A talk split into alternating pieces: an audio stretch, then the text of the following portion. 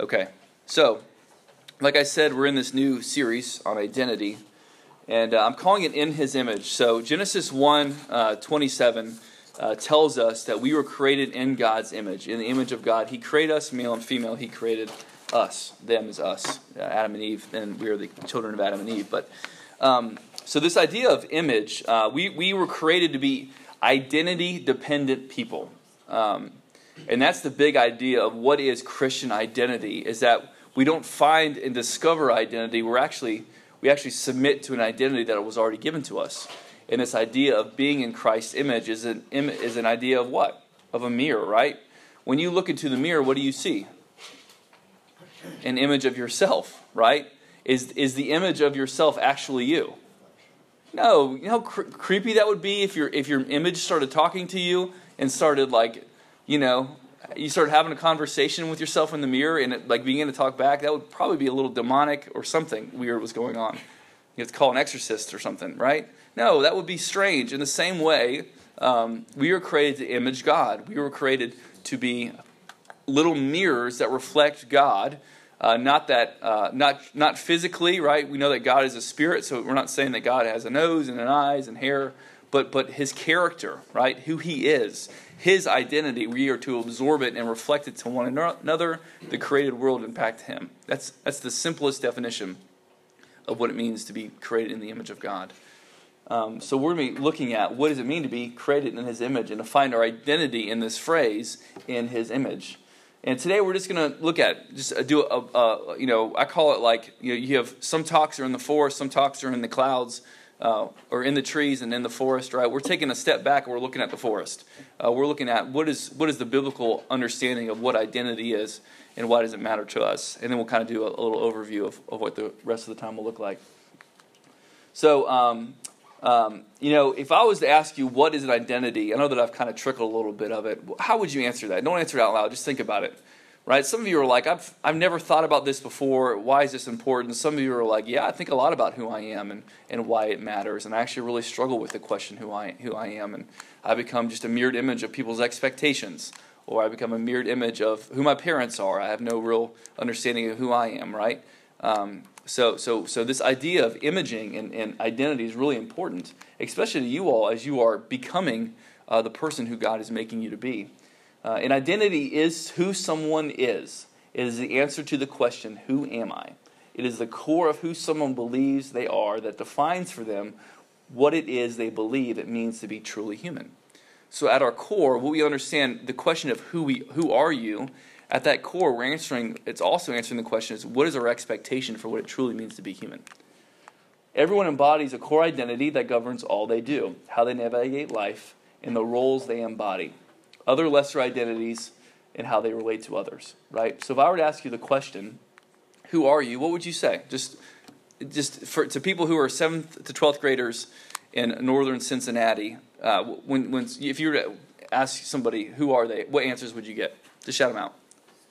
I'm a student. That's right. What else? Athlete. I'm an athlete. What else? You can't say I am a student athlete. What else do people say? I am you guys are all sons and daughters, right? What else? You're probably cousins, right? So you identify with within your family. What are other forms of identity? So there's a spiritual identity. Great. Do you identify with your hobbies? Some some do. I, you know, I was a baseball player. I guess that's an athlete, um, um, which is a hobby. I hate to tell it to you. That's what I've learned in life that, that baseball isn't life. It's just a hobby, and that's okay. I learned that the hard way. What else? Anything else that y'all can think of? I am. Some of you are Boy Scouts, Cub Scouts. I am what? A gamer. Yeah, right. We, we identify with our hobbies. I am hungry. Yeah. I am tired. I am lonely. I am angry. I am frustrated. So there's even like this, this, this language of identifying with our feelings, right? An identity who someone is, right? And and and I love uh, I love the Lion King. I've had a re like a rebirth uh, of my love for the Lion King. Not the new one that's out. Um, it's strange to me to see real lions and stuff talking. I've only seen like previews, so I don't want to see it. I'm I'm an old school. I like the Disney cartoon one. But there's this scene that I wish I could find, but I just couldn't find, and I just don't have the skills to cut it. Um, but um, from the movie. But there's this scene, right? If you know the story of the Lion King, what happens? Simba is a little baby, and he grows up, uh, but he has this little thing in between that sends him off to Timon and Pumbaa because Scar manipulates and you know, you know, kills his dad and tries to kill him so he could be king. Right? This is a big mess. And um, my son thinks that Simba has a birthday party, and then he runs away because we fast forward it through all that stuff because it's a little scary. And then he comes home when the monkey comes and gets him. So anyway. Um, that's not the true story. He'll find that out later in life. when he's 16. I'm just kidding. So anyway, so but there's this scene when Simba, right, Hakuna Matata, he grows up, he eats worms, and then he's like the monkey comes and gets him. What's his name? Rafiki. Rafiki comes and gets him, and he says to him, you know, um, you know, you don't. He says, you know, he he's talking to him, and he sings a song like something something oom banana da da da da. Right you know that scene? Uh, a santa sana squash banana da da da da da. And he say what are you saying? And he says i'm a baboon or you're a baboon and i'm not. And he says i'm not a baboon. And he says something like wrong you don't even know who you are. And, right and he's saying you're mufasa's boy. And then he runs away and he's like what? How do you know i'm mufasa's boy? Right? And then mufasa comes in the clouds and says remember who you are. And then he goes and becomes king you know, kills or defeats Scar and becomes king, right? He claims his identity. Well, a lot of ways, we're a lot like Simba. That uh, if we don't know who we are, we might identify as a baboon, right? Uh, when you don't have a solid sense of your identity, you're going to grab onto whatever comes your way. Does that make sense? So when you don't have a, a firm foundation of knowing that God, that essentially that you were created by God in His image, and that you are being recreated by faith in Christ, now you are in Christ one, right? Then you're going to grab onto whatever whatever it is. You're going to grab onto the your identity is going to be found in the opinions of others. Your identity is going to be found in um, your your athleticism. Your identity is going to be found in your um, when, in your um, in your school grades. And what you'll always find is that there's always going to be somebody prettier, there's always going to be somebody better, there's always going to be somebody smarter, and you're always going to be let down. Whether that's you're going to be let down by your own expectations of yourself or the expectations of other. So, and essentially, you identify as a baboon. Does that make sense? There's no real sense of who you are. So that's why this, this, this question is really important because when Simba had a firm foundation and a firm understanding of who he was, that he was the king, right? He went back to his kingdom and claimed it for his own. So that's what we're talking about. Is that is that many of you um, will identify with anything, and and and I want you to fight against that, the the the, the and and to embrace the true identity of who God created you to be, that God created you in His image to reflect His character. And not only that, but He calls you to Himself through His Son and calls you His beloved son or daughter, right? Child of God.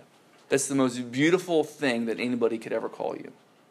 Yes, you're a man. Yes, you're a woman. Yes, you're white. Yes, you're black. Yes, you're from America. Yes, you're from China. Yes, you are all these things, but central to who you are is you are a child of God a son or da- daughter of the king. And that's, that's a beautiful title, and that's a beautiful thing. But here's the thing, right? This is what we're talking about. G.K. Chesterton says, We have all forgotten what we really are. And that's the story of, of humanity. We have, we, that's the story of Adam and Eve. They sought to become themselves, they, they sought to become the reflection in the mirror that has its own identity and its own autonomy, right? And they were fooled and I love this, this phrase without knowledge of self, there is no knowledge of God. And without knowledge of God, there is no knowledge of self. If you don't know who you are, you don't know who God is. And if you don't know who God is, you don't know who you are. Those things work together like a coin is both heads and tails, right? Um, and, and, and, and we find out as we grow, is as we learn who God is, we learn more and more and more of who we are and what it means to be truly human and what it means to truly flourish where we live, work, learn, and play. So that's why this is important. Uh, Hannah Anderson wrote a book on identity. And she says this: uh, "Who I am." You know, what, let me let me read it from my thing because because it's uh it's hard to see for me. Who I am and why am I here? Who am I and why am I here? The need to understand ourselves, to wrestle with who we are and where we fit in in this world, is fundamentally a search for identity. It is a journey to discover not some foreign land or distant galaxy, but a world much closer and a search not simply to discover what it means to be a man or woman, but more important, what it means to be a person, what it means to be you. Uh, but because this search can be unsettling, we distract ourselves and find identity in things like relationships, jobs, political causes, or hobbies. We check boxes, make lists, and categorize ourselves by race, religion, and socioeconomic status, right? If I'm rich or poor. We calculate our bodies in pounds, inches, and clothing size, all in effort to gain the security that comes from knowing exactly who we are and where we fit in. Man, that's just let that sit for a second. I hope that speaks to every single one of you right? Our search for identity really is a search for belonging. It's a search to know what we do and, and how to live our lives. And if you're looking for the question of what am I supposed to do and where do I belong, you've got to first look at who am I. And we're going to answer that question with what? I'm, I'm a child of God. I'm made in His image, restored in His image.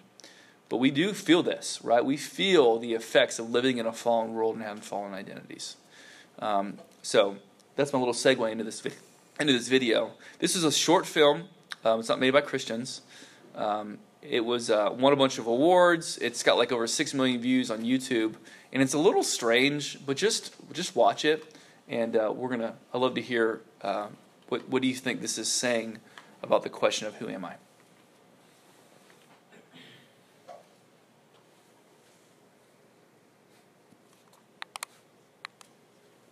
Well, we're having technical difficulties. Maybe it'll play. Hold on a second. I'll, uh, we'll figure this out. Is that working, Wyatt?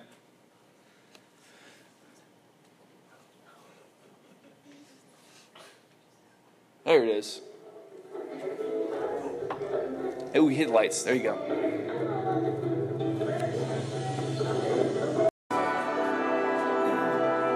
This, you know, this creepy music just kind of goes on for a little longer. All right, so what did you see? Tell me, what did you see? How, what did, how that sit with you? What did you see? And can, was it relatable?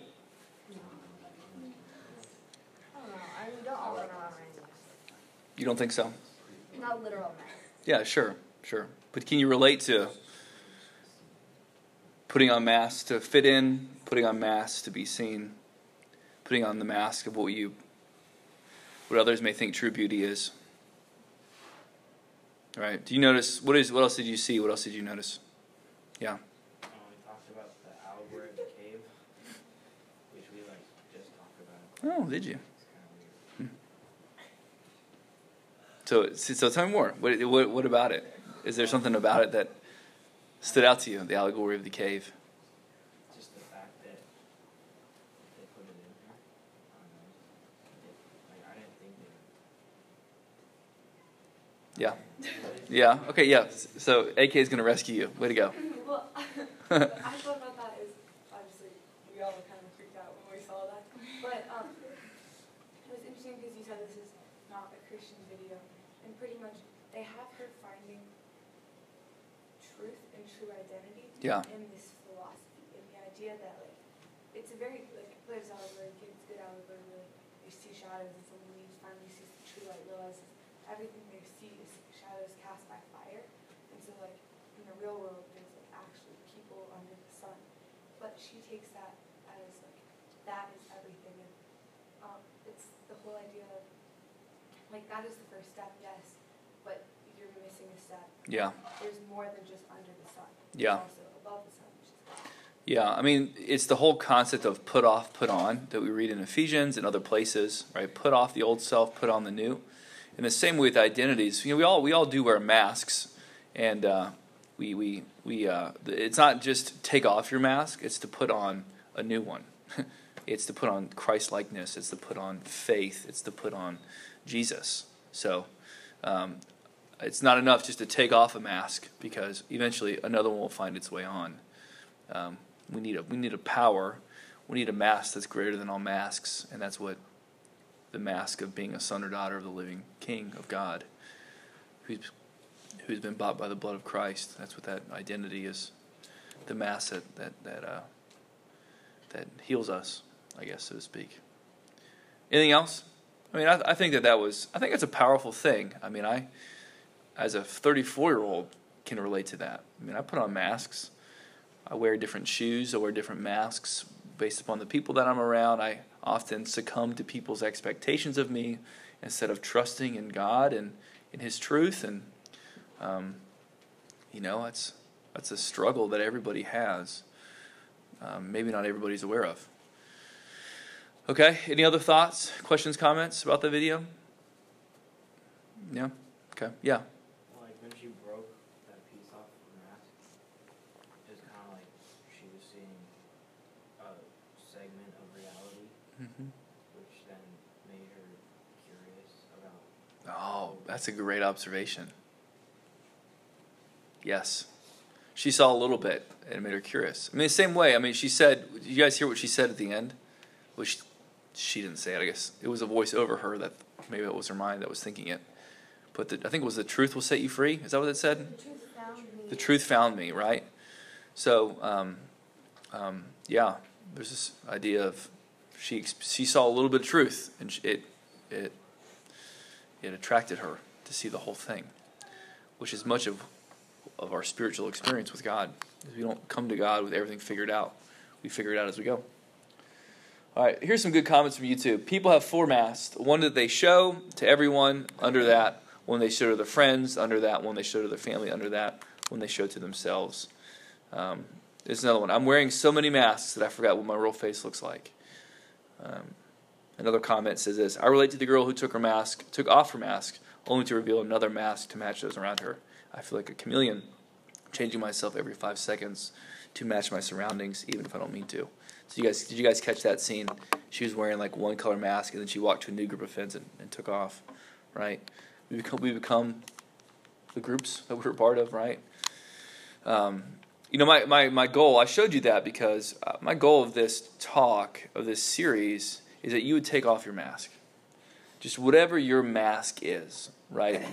Um, whether that's um, you become the expectations of others, whether that's you become the expectation of a boyfriend or girlfriend, um, you become, you know, um, you're enslaved to, I must be perfect, the mask of perfectionism, um, the mask of, I want to be popular, the mask of, um, you know, I want to, I want to be passive, so therefore I don't engage with anybody or have any friends, or I don't pursue conflict, whatever it may be, right? There's lots of masks that we wear to protect ourselves. And my hope is that you would see the truth, that you would see who God is, who He created you to be, and who Christ is recreating you to be, and that you would, in fact, put on the mask of Christ and see the truth of His Word and who He calls you to be, and that you would walk in that freedom. And just like that girl at the end, when she took off her mask, right? What, what happened? Everybody saw her, right? I think that when we walk in our relationships with Jesus publicly, where we live, work, learn, and play, will be noticed in a good way, not in a bad way. But as you care for people because you've been cared for by God, as you see people for who they truly are, not the mask that they're wearing, um, that's one of the greatest gifts that you can give to somebody. So, um, I say this: we struggle with knowing uh, what we are to do because we struggle with who we are. So often, the answer to the question of who we are. So often, the question of who we are. So often, we answer the question of who we are with what we do. And when that when what we do no longer exists, we struggle to know who we are. Right? That's I've told you my story. That's my story with, with sports. Right? I was a baseball player. I got cut from the baseball team, and I didn't know who I was anymore, and I didn't know what to give myself to. Right? Or perhaps our source of identity isn't performance centered, but it is other centered. Uh, and who you are is just a mirrored image of what people think you are. Therefore, you tend to change who you are based upon who you are around. And you have no real sense of who you are because you are consistently managing different identities, never knowing which one is the real you. Either way, to truly know who we are, we must first know who God is and how He, how everything relates everything we do relates to who God created us to be. That's the cure to the chameleon, that's the cure to the proud. Um, and, and I'll read that bottom. You know, in summary, I am because He is, right? I am because He is. Um, when God revealed Himself to Moses, what, did, what, what name did He give Himself? What did Yahweh mean? Anybody know? It means I am. Tell them I am sent you. That's that's God's self-disclosed name of Himself. I am. Right? And there's a lot that we find out about ourselves in that phrase, He is. Right? We are because He is. And um, what we are going to talk about in in the ooh, I'll read this. Who are you? The man's this is a quote from a Jerry Bridges book that I'm using called Who Who Am I? He says, Who are you? The man sitting to my left at the dinner referred to himself as a carpenter. Carpentry is his vocation, but it is not who he is. A lady with a broken marriage said to a friend, I am a failure. Although she has failed in her marriage, that is not who she is. I grew up uh, in moderate poverty. To this day, my default answer to the question, Who am I? is I am the little boy growing up on the dirt street alongside the railroad track. But that is not who I am. As Christians, however, our identity is to be found in our relationship with Christ, not in our subjective and often negative life experiences. Therefore, the answer to the question, Who am I? is based upon what it means to be in Christ. In Christ. So we're going to answer this question uh, this year of who am I? And what does it mean to be in Christ? You know, there's, uh, especially Paul and, and often Peter, um, he says all these things. You know, I'm a new creation in Christ, in Christ, in Christ, in Christ. Those are language of identities, and those are invitations to walk in light of our identity. So we're going to look at um, that's supposed to be eight I ams. I am a creature. I am in Christ. I am justified. I am adopted. I am a new creation. I am a saint. I am a servant of Christ, and I am not yet perfect. So we're going to spend eight weeks looking at eight different things that help us explore our core identity of being in Christ ones, Christians, the in Christ ones, that's going to help you guys, hopefully, inform you on how you relate to God in these different relationships and realms of your life. Right? This is something I picked up a long time ago that I love that really all of our who we are is can be summed up in these five relationships, right? Uh, spiritual relationships, political relationships, ecological relationships, economic relationships, and social relationships. So oftentimes we take these things and they become our core identity, right? I identify first as my political affiliation, and I don't let my identity in Christ inform my political affiliation, right? Um, you know, spiritual relationships, right? There's more than just Christianity that exists in this world. Uh, many people identify with other religious systems and identities, right? Instead of letting who they are in Christ identify how they are to worship God, right? So we're to look at how does this answer that I am a male or female in the image of God, how does that how does that identity influence the five places that you'll imp, that you'll find yourself walking in for the rest of your life? So I'm excited to journey with you because um, I'm growing too in this, and um, I'm I'm, uh, I'm I'm looking forward to to, to studying and uh, and hearing what you guys have to say. So uh, that's what I have to say. What we're gonna do now is we break out into small groups uh, just for the next like ten minutes or so.